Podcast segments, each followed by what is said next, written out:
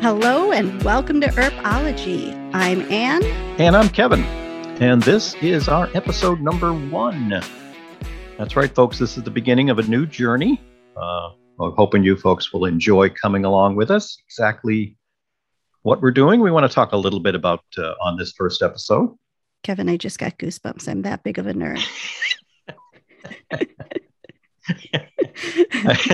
I'm a little behind the scenes, as I mentioned to Anne, is when we when I went to watch this first episode, you know, as our start point um, earlier this week, I took almost no notes. I was just getting so emotional watching it, thinking about a new podcast journey and all of this that I had to go back again. So yes, I know the feeling very well. It's Earp. It's what we do. It's what we do, and we we do it like it's our job. Hence the name Earpology. Yes, yes, and we hope you folks kind of follow along with that with us. Uh, kudos to Anne for for getting that listed in the Urban Dictionary. Turns out it wasn't that hard, Kevin. You can make up any word and put it in the Urban Dictionary. yeah, and so folks have asked us, uh, you know, since we announced it, uh, you know, exactly what that means. Um, you know, basically, it's it's just us. You, many of you have probably heard us on our other podcasts. Um, you know, we love Earp. We want to talk about it. We really just, you know, want to uh, take a look at it in many different ways. Uh, now that we've got uh, four seasons, so far out there for the show. You know, when uh, Bonnie and I did our Tales of the Black Badge, or when uh, Anne is doing it with Casey, since Casey's new, we're all kind of doing the the the step. Each episode is a step up to that point. You're talking about what's happened at that point. Well, now that we've got four seasons in so far, we want to instead kind of be able to look ahead as we talk about some episodes and topics. You know, well, this is something we saw early, and this is how it kind of develops. So we're kind of going to use that as a way to, to move through some content and obviously go down several rabbit holes, tangents, who knows where. Exactly. And I think when you talked to me about the idea, uh, it really hit me because the first time it really, the first episode that this really made sense for me after I after we got so far in, in season four, I was doing a rewatch for um, I was doing the Vision Quest rewatch 208, and I was doing that for an episode with Casey. And I was like, this makes so much sense now. Things that at the time didn't click. Now that I knew more of the story, all of a sudden just I was blown away and it just made so much more sense. So the idea of going back now that we know what we know was really interesting to me when you brought that up to me. Yeah, and that's what I think can lead into some you know really fun discussions. Um, you know, the two of us love her, just like all of you who are listening uh, as well. We're not going to claim to know the most. Certainly, there's folks who I'm sure have watched the episodes more or are going to find something we don't see per se. I certainly would never claim to to be the expert on something. Uh, so the, the goal here is really just to bring some things out for conversation for Ann and I to have fun talking about it. Hopefully, you folks will have the fun listening. And, and we're certainly hoping to get a lot of feedback uh, from you on some of these things. Agree, disagree, give us some other insights. I'm sure once we get rolling, it'll be more of a chance maybe to, to feed us some ideas. As we said, since we've got four full seasons so far, 49 episodes, and lots to go at. I mean, we had some fun certainly when we thought, okay, let's do this, whatever this is, uh, trying to come up with what to name it you know, we, we had some fun thinking of like Earp University or something like that, but then that sounded too much like we were the ones teaching a class, and this is so not that. No, we like Kevin said, we we neither one of us claim to be experts. If if nothing else, we're we're I think we're kind of poking gentle fun at ourselves for how passionate we are about the subject matter. Um, and just again, the Earpology is just a play on words. Um, I kind of pictured us when we when you started this idea, like we're in the show Goodwill Hunting, and I'm like wearing a corduroy blazer, and I'm in front of a blackboard in a lecture hall, just chalking out all things Earp passionately on a chalkboard. Um, you know the theories behind everything, the study of the characters, uh, the study of Peacemaker. I mean, you name it. Um, again, we're not experts, and some of our theories may be just totally out there. Uh, other things are obviously canon, um, but really, I think no limits, right, Kevin? We're just going to examine it how we see it. Yeah, yeah, and we just plan to kind of use the episodes. You know, basically, you know, from the concept of a rewatch, we will be going, you know, from the first through uh, as we kind of use those. But those are just kind of like guides for us. Certainly, the content of, of the episodes is something we'll bring out in some of these discussions. This one, as we said, specifically about the first episode, Purgatory. But they're they're only that guide because I'm sure there's things that are going to come up where the content of a specific episode, and you brought out a great example there with the Vision Quest, that leads to so, so much more that sometimes those conversations will be 10% about the episode and 90% about things it meant and what it led to. And other times, you know, might flip that other ways. Um, you know, and all the other things related to that that that we both love and we know the fans do, you know, watching the Wayhaught relationship develop, the Earp sister moments, you know, uh, the angel references in the show, things that became iconic. You know, I mean, let's face it, there's so so much that, that we're going to hopefully have some fun with. And I think that's that's one of the the most fun ideas of this is that we're not confined to waiting for that next episode anymore. We have the picture all in front of us now.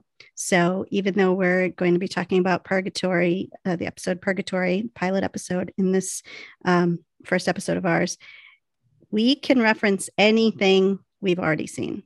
Yes. So if if by chance you're someone who's found this podcast and you are still watching the show, you haven't completed it yet, consider this your massive spoiler warning because anything will go. Anything is fair game right up to the last scene of season four at any time. I hadn't so, even thought of that. I'm glad you put that out there. Yeah. I mean, we know you have to have it uh, when you're doing, you know, the Why Not podcast with Casey, mentioned, you know, episode numbers and obviously, when Bonnie and I were doing Tales of Black Badge all the way along, we didn't have to so much worry about spoilers because we were talking about episodes that had just aired, so there wasn't any future knowledge, so to speak. But on this one, yeah, we're you know first four seasons, forty nine episodes, anything in there is fair game at any time. So Gloves while we'd love to have you off. here, yeah, we'd love to have you here if you're still new, but realize we are going to spoil the heck out of you. We sure are. Uh, yeah. So should we just start spoiling things right now? well, one other quick thing related things I do want to mention because folks who are going to have fun, hopefully, and you know, be re- rewatching with us uh, for the sake of the podcast, maybe some feedback and things. A couple of other things related to that that we want to be sure that again, fair game and can come in. As much as we're going to love to talk about the show, we certainly are going to talk about the the fandom, some things that have happened uh, over the course of the show's airings. Um, we know many of us love the fact that uh, if you've purchased the show on some of the digital platforms, the iTunes uh, and things like that, Google Play, we've got bonus behind the scenes video on each episode. So we might bring in some things from there. Uh, for those who may not be aware, too, Emily did uh, postmortems after each episode, almost every episode, except this first one, um, with Bridget Liszewski from the TV Junkies. They had some great insights in their conversations that occurred after each episode that'll be building blocks for things later in the show. So we're certainly going to try to bring some of those in. So that's why I say hopefully this is going to be more than just the show, more than just the fandom. Uh, we'll incorporate a lot of things from those, uh, hopefully, in some of our conversations. And hopefully, it also, you know, by bringing that in now, we want to be sure that might spark some ideas for you folks. Uh, like I said, topics, you know, topic based discussions or parts of these episodes, please don't hesitate. You know, we're active on Twitter. We've got an email address. We get a lot of those details to you, but you know, we'd love for you folks to be part of this by giving us some thoughts and so forth to uh, uh, maybe give us an idea or directions to go or uh, correct us because I'm sure I know I am going to be making mistakes here or there. Uh, I could never assume you would, Ann, but you can assume my memory's horrible, Kevin. we will just go with it, seat of the pants, be Earpers, have fun talking Earp, and take it from there. Exactly. Kevin, I watched it three times in this just this like past five days. Specific for this, like I said, we've all rewatched and watched them. Um, I'm sure so many times, but for us as podcasters, I don't know for any of you if you've maybe written an article um, about the show for something, or if you do fanfic or whatever it is. The thing that I find fascinating for me is, along with watching the show just for fun to have it on, anytime I'm doing a podcast or doing a topic based podcast or something. And certainly for this one, uh, for starting up this new podcast. You know, watching the show for a specific purpose, I always find helps me sometimes to either see more things or to appreciate certain things. I don't know about you on that. Yeah, absolutely. Now, do you watch it with the closed captions on? Absolutely, have to, have to. Now, you you don't do that because you have hearing problems. You do this strictly for science, right? Uh, strictly for the fact that there are so many great lines in this show. I miss them. I know I'm going to miss them. Uh, that's always been part of the fun, you know, when episodes were being released. Um, certainly by the second or third watch, uh, that's when the closed captions were turned on because I knew there was stuff I missed. I mean, there's so many things I'm going to laugh at and go deeper on. To, absolutely, and I will be using closed captions for all of my watches for this podcast. Yeah, absolutely. Me too. I learned that early on. And one thing I noticed this time through, the closed captions have updated for me. I was watching through Netflix, which is what I've watched in the past. Um, and words that I knew were different in the closed captions in previous watches had been corrected since then. So I was like, oh, that's interesting. I didn't realize that things get corrected in some kind of manner. So it was kind of comical. Oh, that's a good observation. I didn't, uh, I can't say that I have a memory that I would have remembered what something was and if it had changed now. So yeah. kudos to you on that one. It was, yeah, it was interesting. Um, so right off the bat, what were your feels like just seeing the bus strolling down the road? It's it's uh, it's a beautiful wash over me ear to ear smile and emotion of everything that's coming. You know, that's really what it is. Because you know, I, in my case, I'm going back five and a half years or, or more since I first saw this episode. So there, there's so many wonderful emotions, so many re-watches over the years. So yeah, seeing the bus, uh, hearing the music laid under it, and then seeing things start to play out. It's it's just such a gift. The show is such a gift. I just wanted to to say what that it was Purgatory. Um, it was pa- pa- directed by Paolo, right? And written by um, Emily. This yes. one. Yep. And it came out. Correct. I'm I'm doing this by memory. Well, let you double check my work. Let's see if I got this one. This yes. the episode first, we watched. The first two are written by Emily. The first is, episode is directed by Apollo and it, it aired, aired, on April 1st, April 1st, 2016. Yes. Gotcha. You okay. are correct. Yay! Yeah. And after that, I probably won't get another one correct. I vaguely have them, but it's it's it's a goal of mine to be able. I'm going to do flashcards for myself and okay. quiz. I'm going to have people quiz me and see if I can say it's like 201 and this is who wrote it, this is who directed it, this is when it aired. But yeah, it's um major feels just seeing the bus stroll through, right? Just mm-hmm. immediately. And I know originally the pilot it didn't it didn't really hit me the first time I watched it.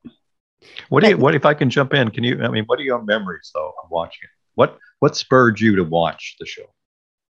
I think I just came across it on Netflix one day. It was in my recommended um, to watch, and I I took a peek at it, and I honestly I I watched the first one, and then I took a break, and then I came across stuff on YouTube like months later, and then it was about the WayHaught relationship. And then I was like, that show that I just watched with the demons and the crazy chick with the gun, that is going to turn out to be this. then I went back and then there was no going back. I mean, there would be going back several times again and again and again to watch over. But um, yeah, then that's all she wrote. and I remember for those who may have heard on, on some other podcasts I've done, for me, uh, being a podcaster for many years, going back to 2005, uh, I've been covering genre shows for, for many, many years on podcasts. Um, lucky enough to get uh, screener episodes from the Sci Fi channel for most of their shows. But normally, what I do, since we cover them on my Tuning Into Sci Fi TV podcast, is uh, I only watch the first episode because oftentimes they'll put screeners up for the first two or three, or sometimes even half the season or more before it even airs. But I always make sure to only watch one episode because I want to be able to give the listeners on that podcast kind of like some spoiler free impressions, you know, help to promote the show for sci-fi and also get myself uh, acclimated to it. And for me, when I watched the this first episode, I was really intrigued. So I then, you know, watched that first episode, put out a tweet. Um, it was about two weeks before the show had premiered, just to say, "Hey, I think this might actually be something you folks might want to check out." I think I tagged Emily and Mel. Emily replied like within the hour, and um, I then decided to watch the second episode right away, which I had I never do because I really was intrigued with where this might go. Now, the first one also, while I love it and it's good, I wasn't, you know, like in love with it right off that first one, but I'm like really intrigued. It, it was episode two uh, that, yeah, man, that just, and we'll talk about that on the next podcast more. But that's what really did it for me.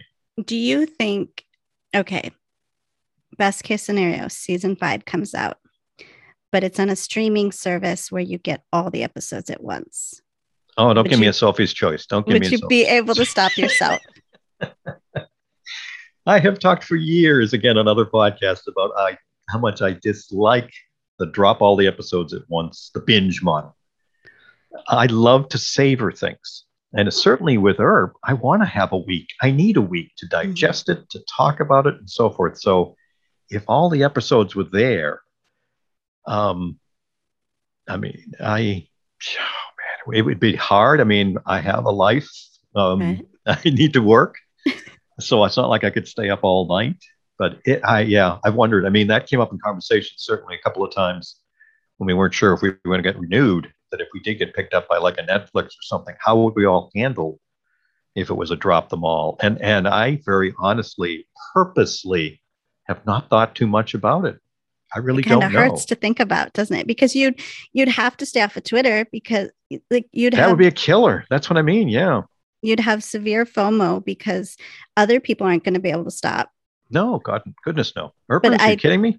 Do love the angst of like waiting a week. Well, I love the fact, as as most of you know, I mean, Twitter has been the one of the primary reasons why the show is was able to get four seasons so far because of the sport and the fans there. So I know I just adored um, after having the episode airings on Fridays, uh, at least until the end of the run, um, being Friday nights, that you know you had the weekend just to look on Twitter, see what theories were out there, see what things I had missed, see how someone took something slightly different than I did initially, and, and where it might go. I love that. And in the binge model, like you said, you if you haven't seen them all, you got to stay off there. Yeah.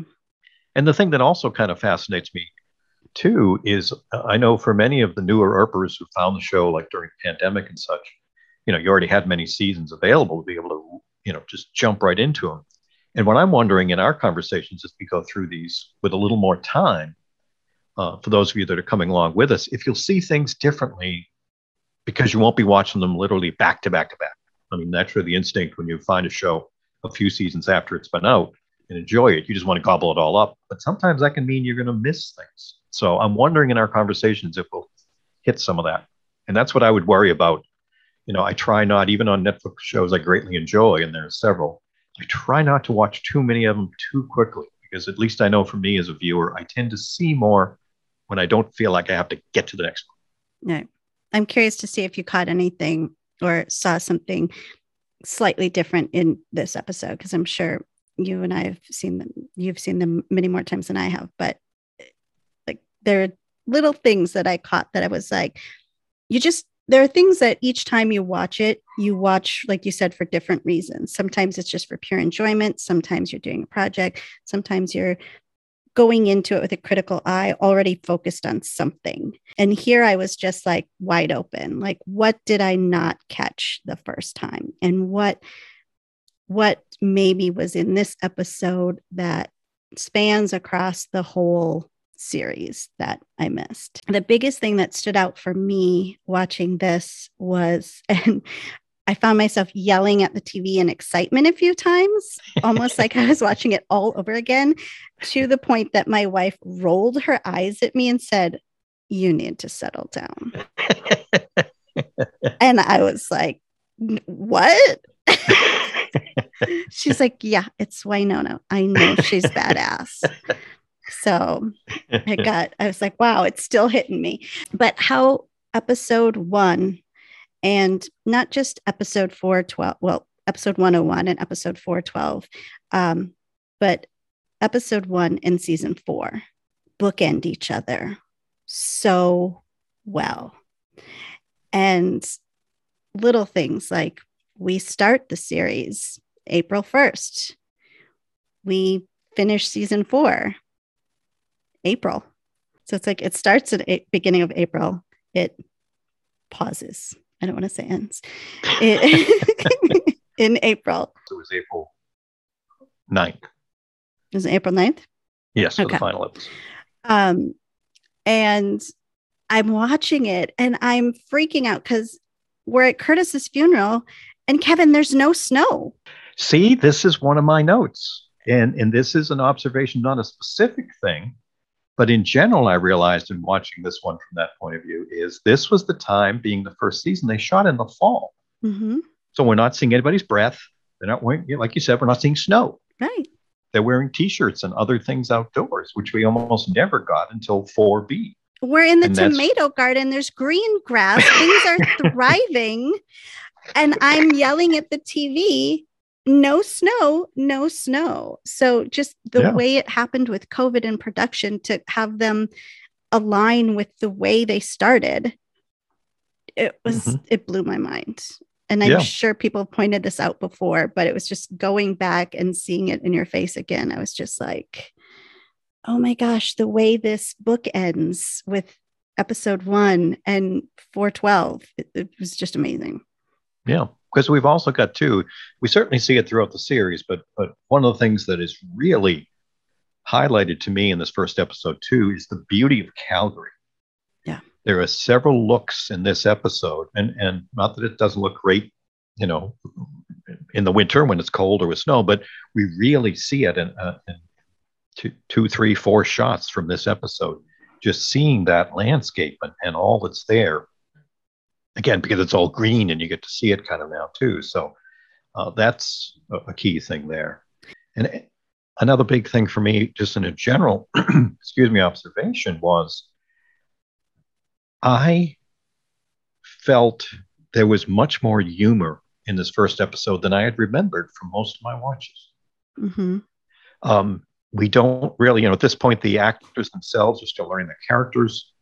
There's going to be several writers that come in. This first one was written by Emily, so obviously she's got much of a stronger handle on it. But a lot of the the jokes, especially from Wynonna, they still hit, but they were certainly a little more subtle, I thought, in this first one, and definitely were the case of the captions. I'm reminded of seeing some of those lines and they moved on so quickly that we don't get a chance to like laugh at them. They're funny, but we're moving on to more discussion, so you can't you can't afford to laugh. You'll miss it. Right. And it's, you know, especially in that pilot episode, it's setting up like, where are we? Who are we? You know, we we've got to get these some of these characters set up right away. We've got to get, you know, purgatory set up right away. We're getting backstory right away. So yeah, there's not as much time to notice those those Yeah, to write to the comic beat. Yeah, you can write to the comic beat and have a couple of seconds to enjoy the joke. But here, and Emily's talked about this, I know, in interviews. I'm not sure if it was on our podcast or some written ones about how, as a showrunner, you know, that script for your first episode, you can you can be working on that for years, just perfecting it, fine tuning it, making sure to lay out the foundation of the universe and the story and all. Um, so it's almost like every word means something in this episode for that reason, like you're saying, because we're laying out the universe, the curse, all that's going on there. It's like every word was just chosen to fit in here perfectly. going off of this bookending theme, you know, we've got the motorcycle. It plays this big role in the pilot episode. And then for 12, we have Wynonna riding off on it again. Mhm. So it's just like, oh, you know, we don't see a ton of it. It, you know, quickly disappears. There's only a few episodes where it's in play. Um, but I just thought, oh, this is great that, you know, the motorcycle came back. That was such a great gift too. Yes. Yep. Yep. that was Um, and such a great way to tease us when when she goes running into Shorty's, throwing the money at him, and we think she's going to get a horse. when she says your best steed. Yep. That's the other thing when I was watching, I was like, um, okay, Gus gives her money. and then I forgot that that's what she used to pay for the for the horse, uh, for the motorcycle when she throws it at Shorty. Yep. Um, the shirt Wynonna wears is uh, the t-shirt she wears in her final scene in uh, the Purgatory episode. That shirt is brought back in season four twice. It's in Holy War Part One, and it's in the in the 412 episode. And I'm sure it's not new information, but I just wanted to shout out to whoever made that decision because I thought it was an amazing callback. Let's face it, as we've learned over the years, from cast to crew to writers, these folks know how to make everything work. Just such a labor of love, and, and yeah, bringing things back just to hit us because we see it and we recognize it creates that familiarity, whether it's that or even some of the music choices, Andrea Higgins, and everything else uh, as we're going to come to hear throughout the whole set of episodes. It just creates that whole uh, visual and, and auditory comfort level. Yeah. And it could have just as easily gotten lost in wardrobe or just never been seen again. And for it to come out there, I was I was like, it's the shirt. It's the same shirt. uh, another thing, uh, you know, home was such a big thing in season four. And so home has kind of been like the idea of home, the word home has kind of been stuck in my head. So when Wynonna goes into the apartment above Shorty's, which I guess is where Waverly's been staying, I've right away noticed the word home on the wall. Mm-hmm. And I was like, it's been, it's always been a theme. Mm-hmm. Um, and there's several times, you know, Kirsten asks Wynonna if she lives there, and she says not an- anymore. But by the end of the episode, she's staying. Um, Waverly says, This is our home, Wynonna, and I'll protect it even if you won't. So, just that whole idea of coming home, where's home, defending home. Yeah, not lost on me at all. No, no, no, it's kudos, kudos for bringing that one out because that, that's absolutely a big part of why it's there. Yeah, and speaking of home, you know, one thing that caught me talking about jumping ahead, looking at things from season four. I remember in season four when they we had the episode where Wynonna had to be the the uh, uh, on the truck, you know, the basically the the guard for the stuff that was they were trying to get back to purgatory, the goods and all that. Yes. You know when uh, you know when they had the uh, the tires blown out and the driver's like, "I'm out of here," and Wynonna chooses to to to you know, basically stand up and protect things for the folks of purgatory, which for her was a big deal after all that they've done to her. The thing that I found very interesting talking about home as we see it play out later in the episode, the fact that on the bus, when Kirsten got off, Wynonna was willing to go out there and put herself in jeopardy to basically help a stranger, someone she'd met five minutes before. Again, as much as we say that she doesn't want any of this or tried to push away from it instinctually. She wants to protect and help other people I think. and and that doing that there really resonated more with me this time through thinking about how far she has come by the end of the series. Yeah. Uh, season four at least. It's so funny that you I, i'm having another goosebump moment. Maybe i need to see a doctor. I don't know. It's just what this show does to me. So i have that in my scenes i want to expand on and it kind of, that scene branches into two different spots for me. One, it, it, there's such a parallel between that season four, um, it's the Afraid episode 404. Right. Yep. Where the, mm-hmm. you know, stagecoach get, they run over the tire strips. Um, and it's, that's when Doc is going to rob the stagecoach. And before that happens, you know, Wynonna's just taking in the countryside. She's looking out the window uh, the guy who she calls her wiener, um, he says, "Uh, there's nothing out there." And Wynonna looks out and she's like, "It's beautiful." And she's just, it's such a far cry from when she's entering purgatory on that bus, claiming to not live there anymore. Mm-hmm. She's, you know, claiming this land as her own. She's talking about the people as their, as her own. Um, they get the flat and she's like, we should check it out. And he's like, no, we should not get ourselves killed. And this is exactly what the bus driver said in the pilot episode, where he's like, no, that we're not going out there. And she's like, no, we have to go out there. Kirsten's out there. So it's like immediately I see that 404 episode and then I watch this episode and it's like was it intentional? I don't know, but my mind immediately goes to this is like exactly the same situation. You know, he says this is demon shit. We're talking about 404 now. Um, who cares about these townies? And she's like, I do. I'm a purgatorian. She calls herself a purgatorian. Yes. Yes. Our Wynonna, who's like, this town sucks. Like, and now she's like, I'm a purgatorian. Yeah. And, and we see so much of it in this first episode from Nedley to even people at the funeral giving her the side eye to, to Waverly and everybody else. She has gone through so much. Um, you know, thinking, you know, talking about seeing demons and being committed and everything else. But still, as much as she has been hurt, it's still in her instinct to to help. You know, right. she might she might want to deny it, might not want to admit it.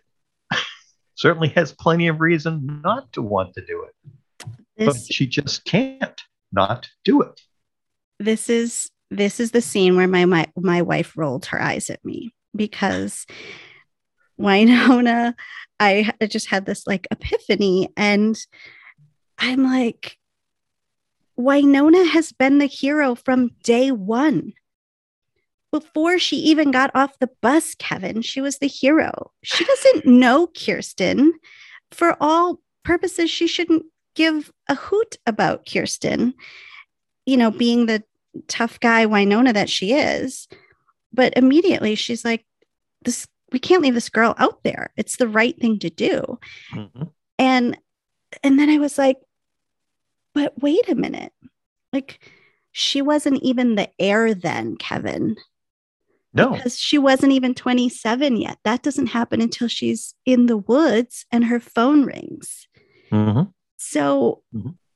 before she even became the heir, she's acting like this hero because it's who she's always been and it's, and it's like, a big part for me of why we love her yeah because we know it's not a as much as we watch the the Earp sister relationship develop wynonna talks about wanting to take care of waverly and protect her and always be there for her and so forth here's an example where like you said she's she has not become the heir she doesn't have do my air quotes folks heir powers or mm-hmm. skills or anything. And she's out there in the woods trying to keep Kirsten from losing her head, but it's too late.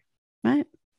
It's before the stroke of midnight. It's before she has peace. So it's not peacemaker. It's not the curse. It's who she's always been. All she's got is a freaking tire iron. Yeah. and, and she knows what's out there. This isn't just someone who's nice on the bus thinking it's a coyote or two. She right. knows what's out there and how she dangerous. says she's heard this before. Yeah. Yeah. And she's willing to to put herself in jeopardy. So that's again, that just really strikes me again, you know, for the sake of this rewatch, thinking about that. You know, that's foundational stuff. I mean, we're going to build on that through the rest of the four seasons. Yeah. It's always been her. It's always mm-hmm. been her. It's not the mm-hmm. curse. It's not the the gun. It's just it's who she's always been. And she may not have always believed in herself. Uh, but yeah, it's always been her. Wow, look at that. You, you just checked off two of my boxes. Bam, with one home from home. That wasn't in my home category. but I think this is what we talk about. You reinforcing that. It, it's part of what makes things tie together and really show it, shows the the sides of you know we talk i think whether on podcasts or not sometimes we talk about as we as we get older um, things that happen in our lives, both good and bad, and how they impact us. And and they some of them change us permanently. Some of them just impact us. They can they can help to build who we are. They can that make us stronger. They can sometimes knock us down, whatever it might be. And we're seeing right off the bat just who she's really made of, who she really is, just in those first five minutes with that bus situation. Right. And what's also interesting too is that we see that. Nobody else sees that. Not no. yet. Nope. It's just for us, for the audience. Um, because you know Gus certainly doesn't see it, Nedley doesn't see it, even Waverly is not seeing it at this point. No, and, and I'm curious. Tell me, the, another of my points this discussion is, and you brought each of them up there, how tough everybody is on Wynonna. Everyone, from Gus just basically telling her to get away, to to that scene near the railroad tracks with Nedley. You know, why'd you come back? Even Waverly, as much as he loves her, you know, talking about when when Wynonna wants to to just take off and, and Waverly's just telling her no. I mean, all of them are just banging her down every time she turns around. That that's one of the things that to this day, like I'm always like Team Wynonna because you did you know, and then we see it as we go on that like all these things that they thought were wrong with her, it was all true and yeah. we're we're already seeing little bits of it in episode one but as we go on it just solidifies more and more that no she was always right. Like everything has been cuckoo bananas and it wasn't her psychotic breaks. It wasn't it, it, that that scene in the alley. Uh, what episode is it? You know the one after the the thing at the wainwright when nedley says you know this town is what we made. Yeah we are yeah we made yeah. She is what we made her. Yep. Just so true. It's like it, she is a product of her environment and all these circumstances. Yeah. I don't know. Mm-hmm. she had it rough. She had it brutal is what she had it. Yeah. And then yeah. when we see all this other stuff come out about how and this will come up again later too this wasn't even in my notes but here we go you know, not only that, but then Ward was horrible, not only to Mama, but to the girls, as we oh yeah slowly learned, find yeah. out. Mm-hmm. And we don't find out mm-hmm. a lot of that until season four. No, that's yeah, much later. So. Yep. Um. Very very true. Yeah.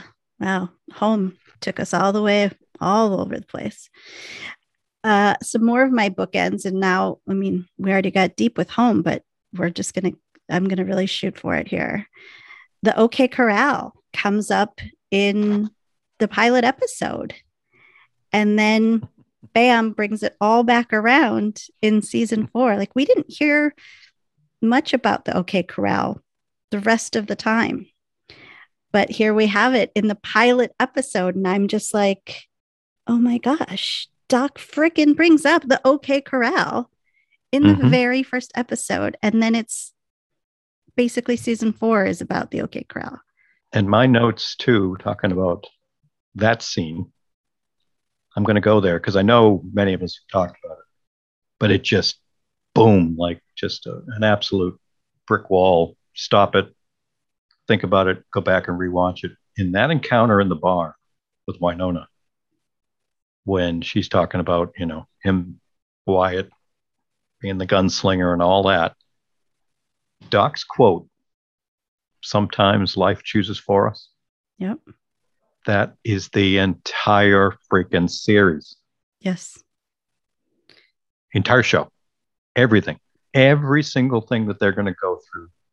The idea of fate, destiny, as opposed to choice, taking control of your own life, regardless of circumstance. That quote right there when you look at that, you listen to that after having watched the four seasons and think about it. There it is right there. Right. Wynonna thinks she is stuck being in the heir. She all that goes on there, Bulshar, everything else, Waverly being stuck in purgatory, everything. And how many times in season four does Doc say Wynonna has taught us that there's always another way? Always another way. Yeah. Always. That is some of the most most emotional stuff for me is certainly in that second half of, of season four when a lot of those things are happening.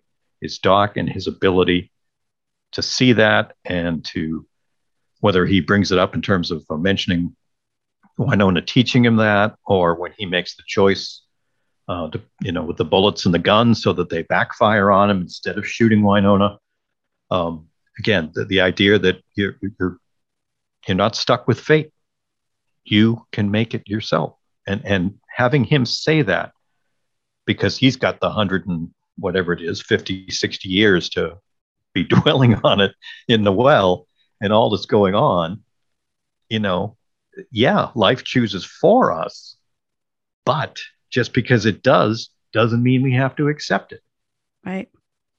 You know and that is really what we're going to wait and watch play out in the relationships in the storylines in all of it the the thing that just reminds for me reminds us to come back and say just because circumstance much like with Wynonna in this first episode just because everybody's going to dump on you just because everybody's going to blame you doesn't mean if you can't take a look at it all and find a way to make a difference. Choose to make a difference. Choose to try to find a way. I mean she got off the bus in the hopes of helping a stranger.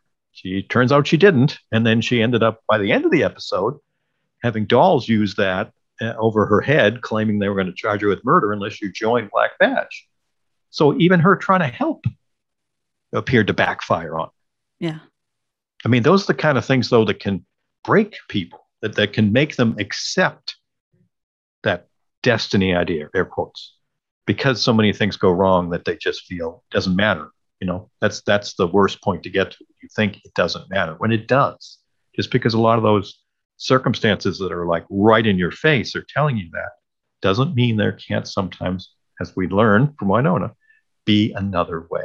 Exactly. It just gave me goosebumps to hear it this time. Yeah. I mean, and, Tim delivers it beautifully, but it just, wow. well, and to to see it, you know, right there in front of us the whole time. And I didn't I didn't pay that much attention to any of the OK Corral story until it came and slapped us in the face later on.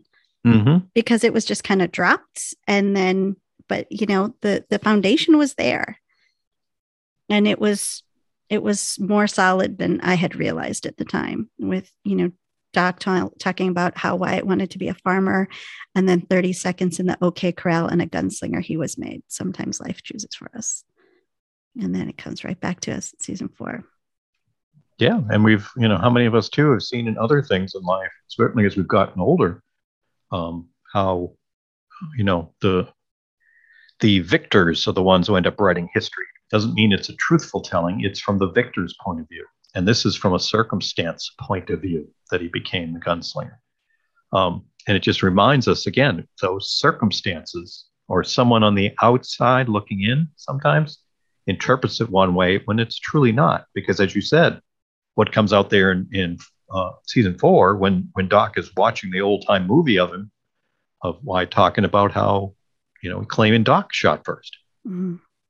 you know and then how many people have seen that and therefore made a judgment of doc holliday that was incorrect Right. Well, even who, as I'm going through the purgatory episode, it's like my initial um, perception of who Doc and his character was in, let's say, the first three episodes is so different going back and looking at it now. that's why i love these rewatches. You talked about it with the vision quest.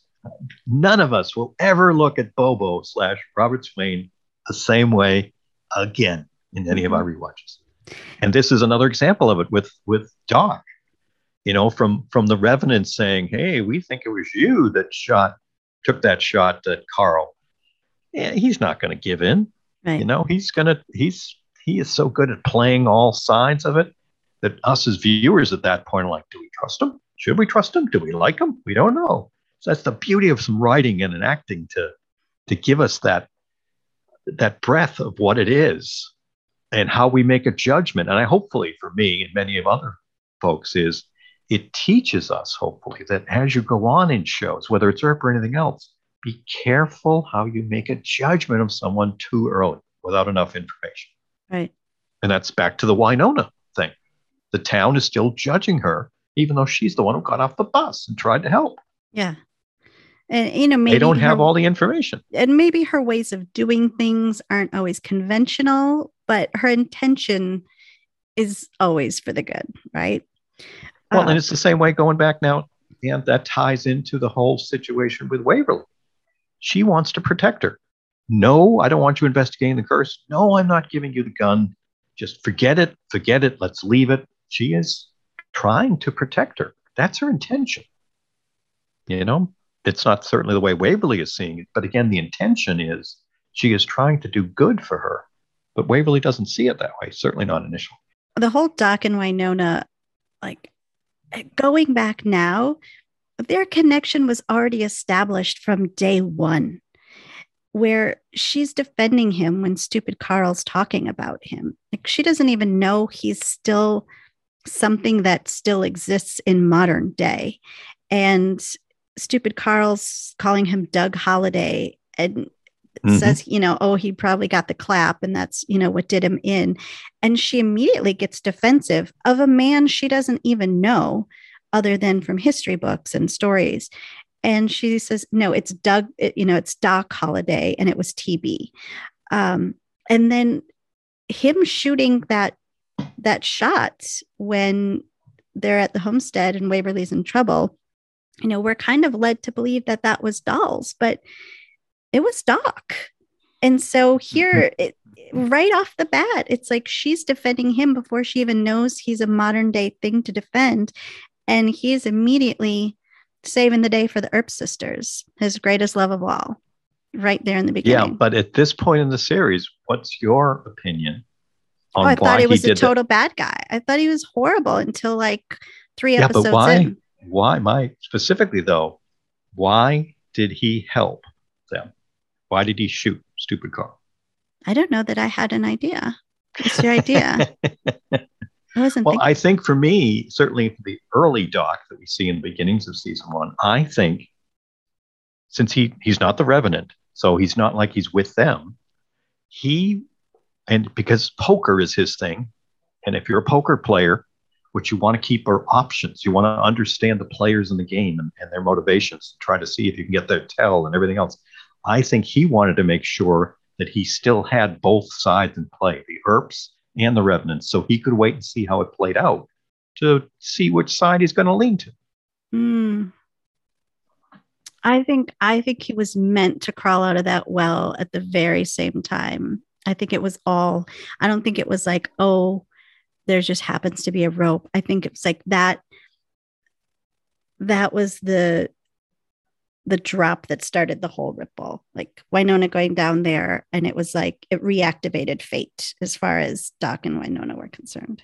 Well, and it shows, and all of us certainly see this from the Earper fandom point of view. If, if you look back at some of the history of what's happened over the years to keep the show going, sometimes things that seem totally inconsequential to one person end up tying you to someone else, which leads to something else that allows you all to do something.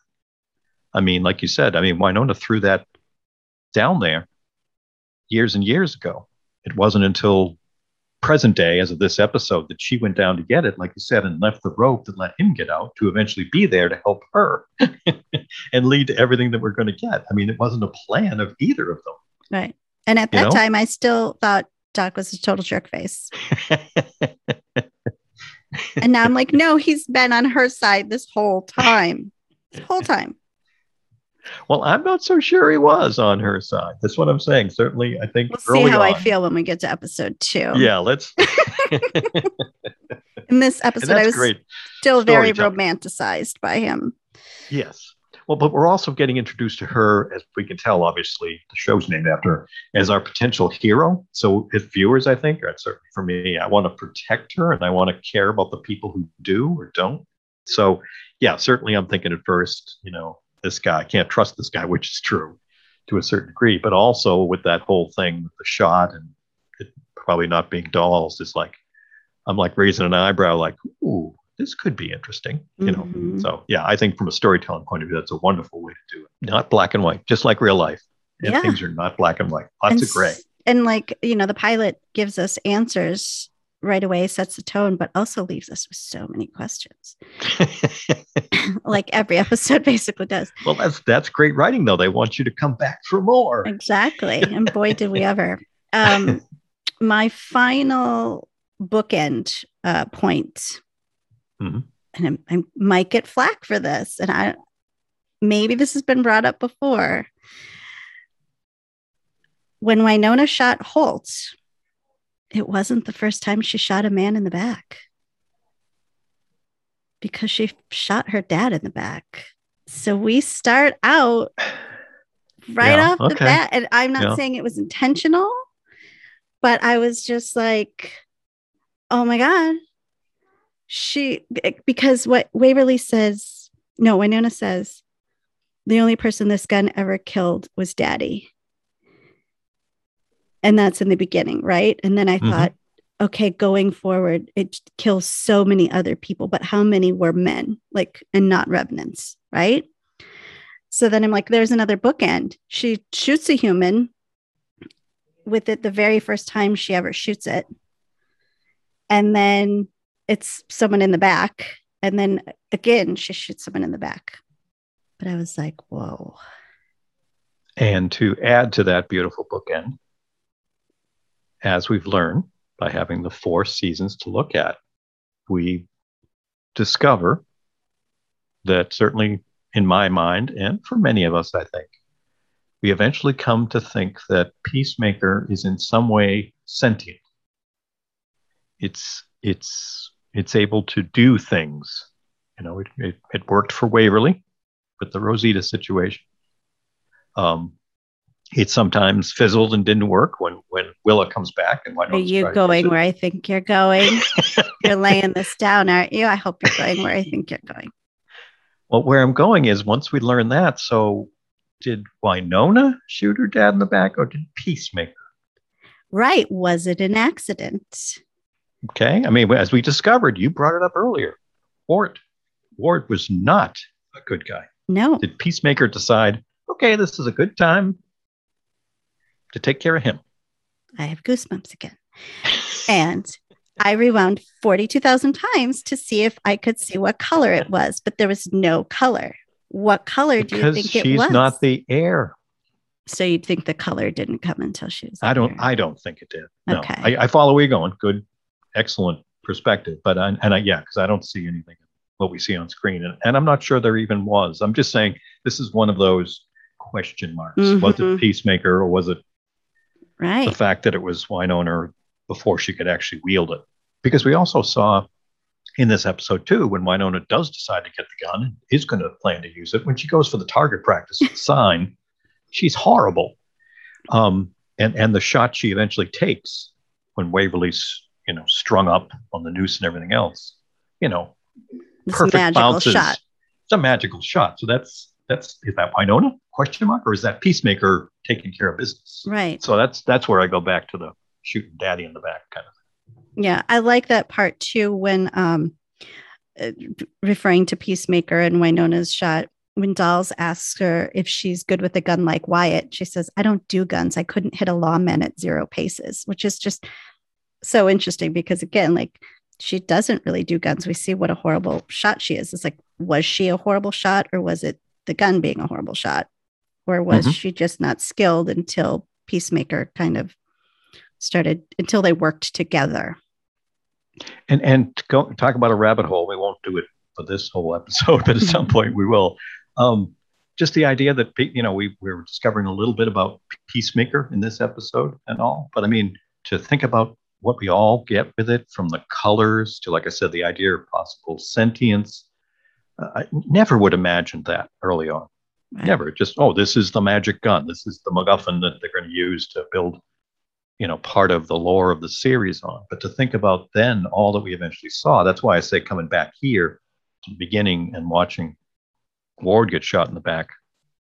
It just we now have more layers. We got our onions got more layers to peel back. Yeah. And how much we would go on to discover. I mean, Peacemaker, you know, a gun, a sword, a key to the stairs, uh, colors, no colors, that that that amazing shot we get right off in the pilot where we see the inside of Peacemaker. Yes. yeah. Table that because we see some of that stuff later on that hmm I've made note of. We can talk about later. But yeah, just I mean, how long do you want your episodes to be? We could go on and on, people. This is one of those put a pin in it. Right. And put a pin in it, and we got to come back to that. I put a pin in it. um, but so that's as far as I got with my my book. I mean, that's just my bookend ideas, and then just you know, silly things I noticed. Um, you know, I never noticed stupid Carl saying in the bar to Wynonna, "If I could leave purgatory, I'd never come back." I never mm. questioned him making that statement before, but in retrospect, now that we know he's, you know, we didn't know he was a demon when he said that. Right. Now it's like, oh, well, that makes sense because they can't leave the triangle. But at the time, I, I just didn't even listen to it. I know. And Wynonna does a great job with Dolls at the end when, you know, Dolls is not aware of all this either. When he's talking about being concerned about the, the revenants going and killing every man, woman, and child. And, Wynonna's like, oh, no, they can't leave. Uh, you know, but that information is classified. So, I mean, her awareness of a lot of this too. Um, you know, just makes it tie in beautifully. Uh, and I know it's it, it's just a fun thing having heard Emily talk about it in interviews and all. Just the idea of stupid Carl uh, and a nickname like that, and bringing that joke back, you know, much much later in the season, and having us all really key off and have fun with it. Um, you know, talk about the another one of these uh, items to add into the lightning in a bottle idea of what Earp and the Earpers are. Just, you know, they can't know as writers or as what they're building is going to work later in the season. Sometimes you're just amazed at how well it does. And the stupid Carl jokes are just so perfectly done um, for something that's really a throwaway. I just, I don't know, I just appreciate it. Yeah that and you know never get off the bus which yeah. would go on to be the motto of the Earpers, right yeah there you go right there there you go emily bringing it back herself describing you know how things work with her driving the bus and none of us fans get to drive it and you know we can get on and off it so i just love that i love how it all can tie in that way champs tattoo champs yeah champs why did it I try not to say his name very often. So now that I just said it out loud, it didn't even sound right to me. Doesn't sound good coming off your tongue. sound good at all. Uh, that guy, his tattoos, I never paid attention before, but I swear there's angels and demons. His tattoos are angels and demons and a bunch of other things, but I'm going to have to blow that up later on. I'm going to put a pin in that. I'm just bringing it up now. If you know, You're challenging listeners. our listeners. I'm challenging them to, if this hasn't been examined on Twitter before, or email us. look it up. I swear I saw a devil with some horns, and it's either an angel or a um or a cupid. It's very cherub looking. Uh, I was like, don't even tell me this angels and demons thing was like right in front of us the whole time on Champ's arms. Mm-hmm. All right, looking forward to that because that one I did not get. so blow it up. Let us know. I want to see screenshots. Do your homework. Uh, someone get on that. Uh, I know this has been mentioned before, but the well has changed over time from uh, what yes. we saw in the beginning. Yep. This one had a roof. Um, and again, for those of you who love to pull the string, again, remember magical well, magical well. That's why why don't I didn't run into Doc. As Emily has said, keep in mind it's a magical well. uh, another fun trivia I thought I would point out was that the girl on the purgatory sign, her name is Little Cindy. Mm-hmm. I know that has, has come up before. Um, and remember, it's only remember it's only seven away. Yeah, seven what? The store's only seven. Seven not stops, miles, miles, not kilometers. seven gas stations away. we don't know. uh, and we got our first mention of the bedrock and getting around it in this episode too. So like that was that I totally too. missed for several watches and re-watches early on. Yeah, didn't catch that. So again, that's why I say Emily just literally every word in this pilot has value and meaning to what's going to build. So that's no excellent observation that, that I did not catch earlier. Um, and then the last is this the last thing? Oh no, heavens no, I've got more. Um, we have Waverly when um, you know they're fighting. Can I, can I interrupt you for a moment uh-huh. there and just say, best character entrance ever with all oh due respect gosh. to Kat Barrell. I'm, I'm sorry, best character entrance ever. so good. The kicking down the door, I watched that over and over again. And then the worst hands up in the air, worst birthday worst ever. birthday ever. and She's like, Wynonna? and it's been three years, and this is how they greet each other, right? And if we're going to Um, go into our angel uh, rabbit hole, all the pillow feathers floating around her, is that all that white supposed to mean Right? angelic? And at the same time, Champ's there with all of his demon and angel tattoos. it's all right in front of us Hmm. the whole time. Hmm. I'm telling you. She so she says, Oh yeah, run. You always do. Right? Waverly says that to Wynonna. So like a stab, right? Mhm. And then we have season four, Holy War Part One, when Doc and Wynonna are talking in that heart wrenching porch scene. And we hear Wynonna say, I never run. So, you know, here we have Waverly accusing her of being a runner because in her her perception is her reality, right? Wynonna ran. That's all she sees is that Wynonna left when things got too hard. And again, that's from Waverly's perspective, the younger sister. Now, Wynonna chose to go thinking she was helping Right. Waverly by not having to have her deal with that. So, yes, that's the perception where it would appear to be running, when in reality, it's not. No. No, And again, so then we have it later on with the I never run. And it's just like, oh, the way it Mhm. comes back around, just so good. It is. It is. And and the, the beautiful thing of a lot of this is, I know for me anyway, um, a lot of these things, and you've done a beautiful job just so far bringing out several of the bookends and so forth. Some of these things, I'm sure, were conscious decisions. Some were not. It's just the beautiful synergy that happens sometimes of being able to have things like this work out. Or it's all of us as human beings. We look for order in the universe. We we look for connection.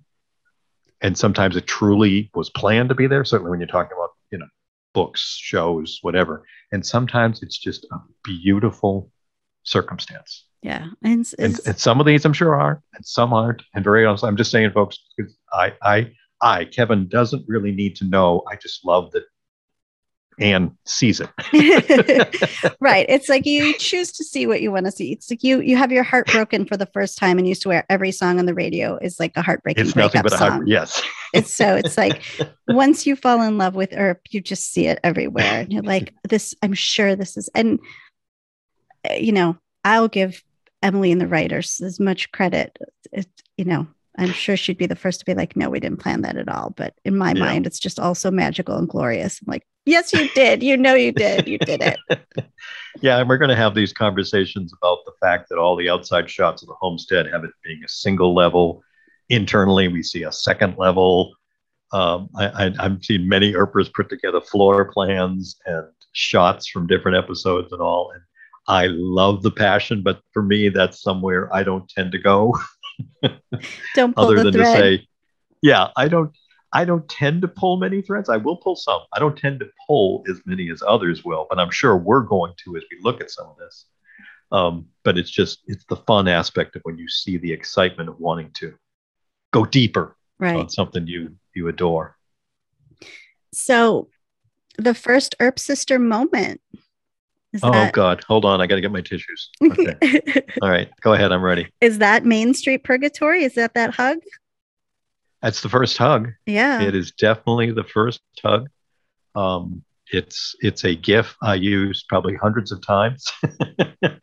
uh, it is uh, yes, that is the first hug. Um, just look at Waverly, uh, the way you know the Dom does that. Talk about hanging on for dear life when you hug someone. Um, that that you know from an acting point of view is just so beautiful to, to see how that's done. Um, you know, and and you know I got to go there um, because you know we've got two baby girls in this episode. Yep. Two. Now, for those who might not be aware, um, there are only three in season one. Really? Yes. So we got two of them here. Actually, um, the other one comes much later in the season. Don't want to give it away for those of you who might be paying close attention. But yes, I believe we get three in season one. Um, I've got the numbers somewhere. I'd have to look them up, to be honest with you. But yeah, there's they uh, each year we get more of them. Yeah, they, they escalate, and it you know it doesn't matter now on re-watches.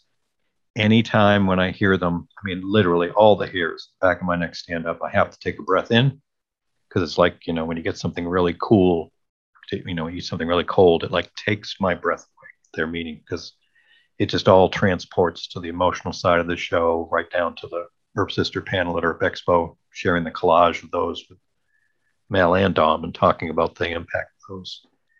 That is just one of those lovely, lovely emotional things in Earp and in life that just takes on a life of its own and it has a meaning so much. Um, and and you know, I say it every time, podcasts, panels, wherever I've had the honor of talking with Earpers, the fact that so many people on Twitter will reach out and share one of those and tag me on it or mention they saw one and that they thought of me and so forth. It is so humbling. So again, another thank you to to all of you because I've been very upfront and honest about how emotional those make me.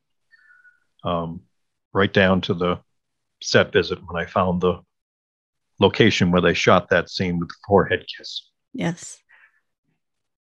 And just touching that wall and, and making me cry in public, looking like an idiot. This from a TV show. Right.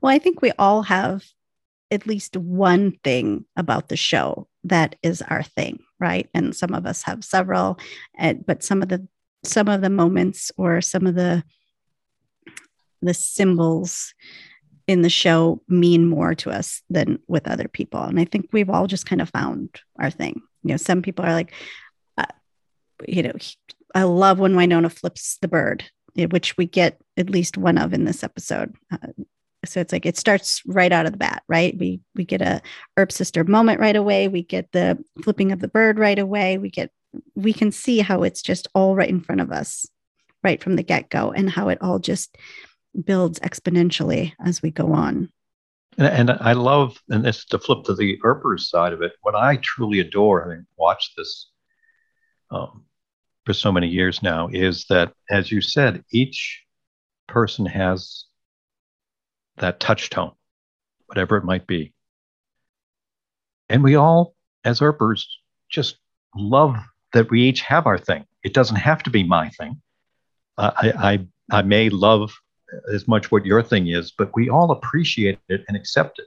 And that accepting nature of the Earpers means that I get to see other things I may not have seen as well, or maybe haven't appreciated as much when I see someone else talk passionately about it, be it on Twitter or by creating gifts or talking to folks at cons or wherever it might be and and that's what's just made Earp just exponential for me in that sense is sure uh, i and many other people can go through and talk about all those baby girls and the Earp sister relationship or folks certainly are going to go with the beautiful uh, you know WayHaught development and what that means to them and the community in this show and but we each can have them but it's not a competition right. one isn't better than another they're each special and we all can talk to each other about all of them and that's just mind blowing. Well, and we all kind of cheer each other on, and nobody's wrong. You know, nobody. No, because it's not a competition. It's not a right and wrong. No, you could be a, a, huge Bobo lover, and people be like, "I get why you love Bobo. I can totally see it." And I think that's you know the great thing about this, or that you know the villains who are supposed to be villains, uh, you know, we love them all. I mean, maybe mm-hmm. not stupid Carl, but even he has his redeeming qualities that we all seem to like to make we, we won't go down the champ side of things either, but you know. I couldn't even say his name right. oh, uh. but yeah, so I, I saw that. And, you know, now that I know you better too, you know, that brings a whole different element to my watch is that, you know, I watch scenes and I'm like, that's where Kevin got his first Earp sister hug. I'm sh- sure this is still a a great thing for him. and some folks have asked, certainly, you know, why does it mean so much to me? Um, and, and, and, you know, and it's totally in a loving way. and and it's it's interesting. You know, I know, and you haven't yet had the pleasure of watching Lost Girl. Um, so no spoilers, but the the Bo and Kenzie relationship, the sister relationship those characters there is something that I enjoyed before Earp came along, and, and that meant a lot to me uh, as someone who has two sisters. Um, you know, uh, we're we're all very close there, so th- there are certainly things that bring that to the forefront uh, and make you you know look at that and and see it, and and it's just the way it's been so ex- accepted uh, and and so much appreciated that makes it even more so as we each come across these things. because um, I, I want to discover more. That's part of the fun, hopefully, this podcast too.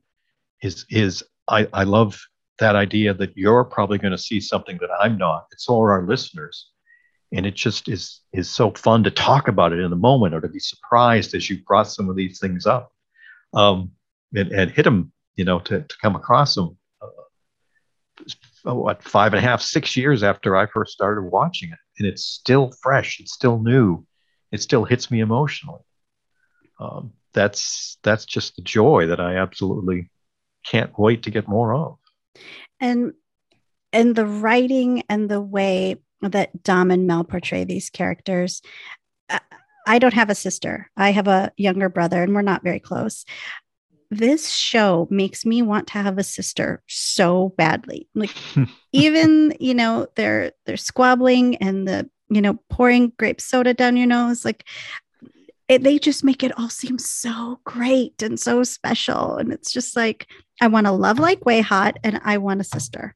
The the the heart and the love of this show in in different relationships again, how how lucky are we as fans to be able to get all these different things here uh, in the same show and, and in the same universe and have the same amount of folks out there appreciating them and bringing them to us and, and telling us about it and giving us a chance to see it differently the next time or to appreciate it more because we know what this meant to someone else.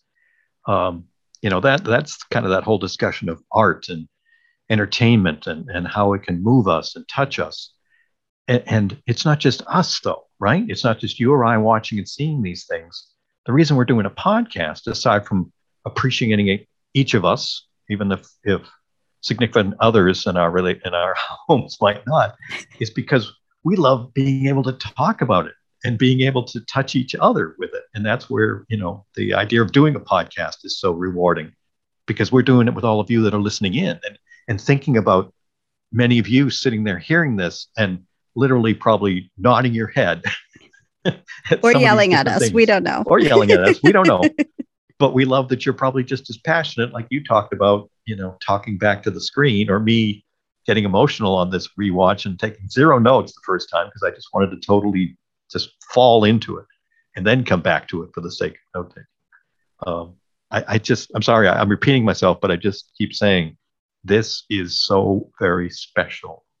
That's why I keep wanting to revisit it. Clearly, we're not going to have a problem talking about the episodes. My apologies if I'm repeating myself, folks, but I got very emotional with this, you know, idea of another chance to talk about the show. Um, just because I mean the the for those who don't know, the Earp Sister Feels the, the video series that I did was just a rewatch between seasons. It was just another reason when I was going to do a rewatch. Like I said, I like to sometimes focus on something, so I thought I'd do something from the Earp Sister point of view, and then to have that happening right when the fight for Wynonna came up. So we didn't know if we were going to get the show back, and I was still only, you know, maybe a third of the way into that series. God, you talk about emotions, doing those, thinking about how much I love them, but also thinking that this might have been it. Right. This might have ended. How can that not just make my emotion go, you know, way off the chart even more now for the meaning of those? Um, so, and to think that the universe can give us the cast and Emily that we got to have Mel and Dom, two people who don't have sisters right be able to create this relationship and wonder if they were doing it right okay Just we're like how could you have ever doubted yourself for a minute if that doesn't tell you just how skilled and amazing they are. OMG. they are amazing. And that's only one little, we've talked about one episode, and just that is the first relationship to kind of talk a little bit about. We haven't even seen the start of WayHaught yet. Think about all the directions we're going to go with that. We we barely. I mean, and looking at them too, like they're just babies too. Just seeing how young they all are and how fresh they all look, and you know, we're we're we'll dive into Waverly later. Like, you know, it's just like this is a heavy Wynonna scene, and we have this brief introduction where we see the sister relationship, but we don't know a ton about Waverly yet, right? Other than no, I don't even think we know that she's the nicest person in purgatory yet. We see her hug an old We see lady, her hug someone that's right? certainly setting it up. That's yeah, we but we haven't heard that line yet. Um, yeah, to just like it's it's all coming, right? It's just it's just so That's why a lot of the, emotion is hitting me because we're this is number one of 49 episodes. and it's all like you bring, you know, you're bringing in so many great bookends. And it's like a, a part of me is like, breathe, Kev, breathe. Because if I start letting the emotion of all of that rush in, then I'm just going to be a babbling idiot. It's coming. I want tears, Kevin. I want curse words. I want it all. This is content gold, Kevin. It's what the people want. Um, so Kevin had mentioned that we'll be looking at the the post postmortems. Is that what they were called? That Yes. um, Bridget had done with Emily, which I can't believe starting at episode two, Bridget was fortunate enough to go through the whole four seasons, being able to recap with Emily after every episode. That is amazing. And again, it's another thing we have to give major props to Emily on because certainly early on, for those who may not have known, this, you know, talk about under the radar shows. Um, wonderful for Bridget to read out, excuse me, reach out and have Emily be willing to do it. And then as the show got more popular, covered by Entertainment Weekly and all, started getting awards and all these other things, Emily's still doing them with Bridget. Right. Okay. There's probably high profile magazines and online sites that wanted her to do them with them. You know, but Emily stuck to it and Bridget, and it's it's such a great resource, folks. If you're not aware of these, you know, uh, it's certainly something we'll have to put a link to our show notes in um, because this they're, they're going to fill in so much more about these episodes, especially at the point when you're going through it for the first time to Right. get some insights. So highly, highly recommended. and as someone who you know i i love research i like knowing as much as i can about things and absorbing materials again it's just this this great treasure trove of history of the show and the fandom by going back and doing the panels finding all the articles that have been written um you know and and just starting to to recognize the same names in the in the fandom too Uh, people like bridget and Emily making herself available week after week like that is it's it's really amazing. It's super loyal and Yeah, it's just super information too. It just gives us so much more, and and her humor obviously goes throughout um, Yeah. all of those too. And and yeah, oh, you can hear it like it's in her voice too. you can hear it in her voice, even in a printed interview. Yes, Great interviews, well written, good yeah. questions. Kudos to Bridget. I mean, every, you know, that's a lot of work to do that. I mean, her site, the TV Junkies, has got a lot of other her content, and Canadian TV is what she covers. So it's just tons and tons of great stuff. and then following uh, the behind the scenes that Allison Baker did as well. And for this episode, it was the Inside Wynonna Earp, the beginning episode one. And what I took away from that BTS the most was Melanie talking about Emily at the end. And what Melanie says is, she's amazing. If there was a real life Wynonna, she would be it. And it's just so on the head. It's like Emily had just finished describing Wynonna's character in this BTS as a really strong, powerful female character who was incredibly witty and funny, uh, sexy, quippy, warm, and likable. And then to have Mel say, you know what? Emily's amazing. If if there were a real life Wynonna, she would be it. She's not wrong. if you really look at it, it's like what we kind of learned about Emily. She kind of is Wynonna. Yeah, and and another quote in the middle of that too that I had in my notes, similar vein, was Mel saying, "quote Emily inspires you to tell this amazing story of these people who are so real." That's what we talk about so often, folks, in the TV world. These characters are real, and it's Emily with her inspiration and the way all of the actors bring so much of themselves to these characters that that they mean so much to us because they're so real. And this is right from the get go. I'm very thankful to have them in my life. I just so blessed. Again, all the things, think of all the things that had to fall in place for each of us, whether you were there when it premiered or whether you found it a month or two ago. For whatever had to happen in your life that you got it to come in, just be grateful for. Just appreciate that in a world that we know has got a lot of crap and things that go wrong. To think that you at least are here and are able to enjoy this for what it is, be it the show and the fandom and any of the other fan created content, fanfic, whatever it might be. And the, the people and the connections that we've made along the way. Like you said, whether you found the show, you know, five, six years ago, or whether you found it two weeks ago, it mm-hmm. doesn't take long before you realize that you found your people through the show and I just tweeted today, like, so many great things and people that have come into my life are because I found the Ghost River Triangle. Yes. Right there with you, same way, and being willing to to step out, do some podcasting about it, like I said, or anything.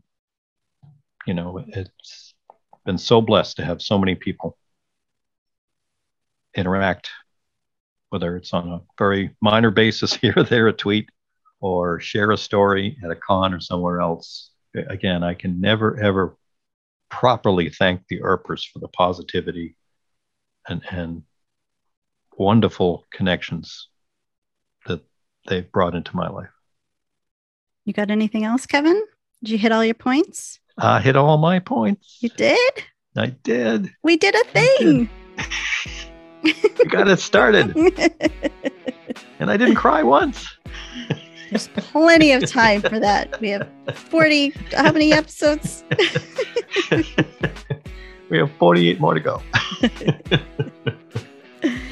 Plus some side stories and everything else. No, exactly. it was uh, it all came flooding back in a good in a good way. So it's it's going to be a blast. Just keep being your awesome selves, folks, please. Just know it's appreciated. I can't tell you how much when I'm down or not having a good day, just jumping on Twitter, looking through the Wynonna hashtag, just looking through, seeing the conversations and the dedication and all this helps to reassure me what's right in this world. I can't follow that. so yeah, this is it. This is this is an idea of how we're going to examine the episodes. We'll have a light format that we follow, and then, like we said, it's fair game. Any episode we something just might spark our interest and uh, fly into our brain and we'll address it as as we see. And if it's going to take us too far off script we'll we don't really have script but um we'll just park it for later. That's right. That's right. later. It, it should be a fun journey uh, and, you know we'll put out the podcast as frequently as we can. No no commitments on exact release schedule but we'll we'll make it fairly regular for you folks so we hope you come along on the journey of the rewatch with us. Maybe open up your eyes and see something new yourself.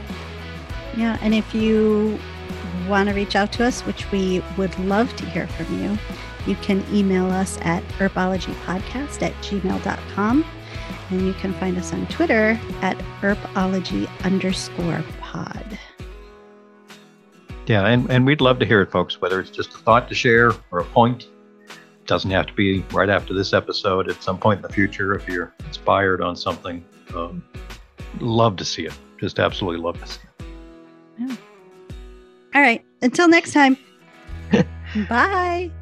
Take care, gang.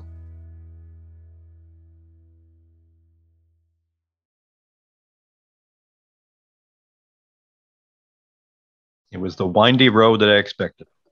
I could do that forever, Kevin was so fun. Like the parts where I'm like scrolling through to see where my next talking point is, and all of a sudden you're like, well, that reminds me about this. And I'm like, I was just going to go there. Get out of my brain.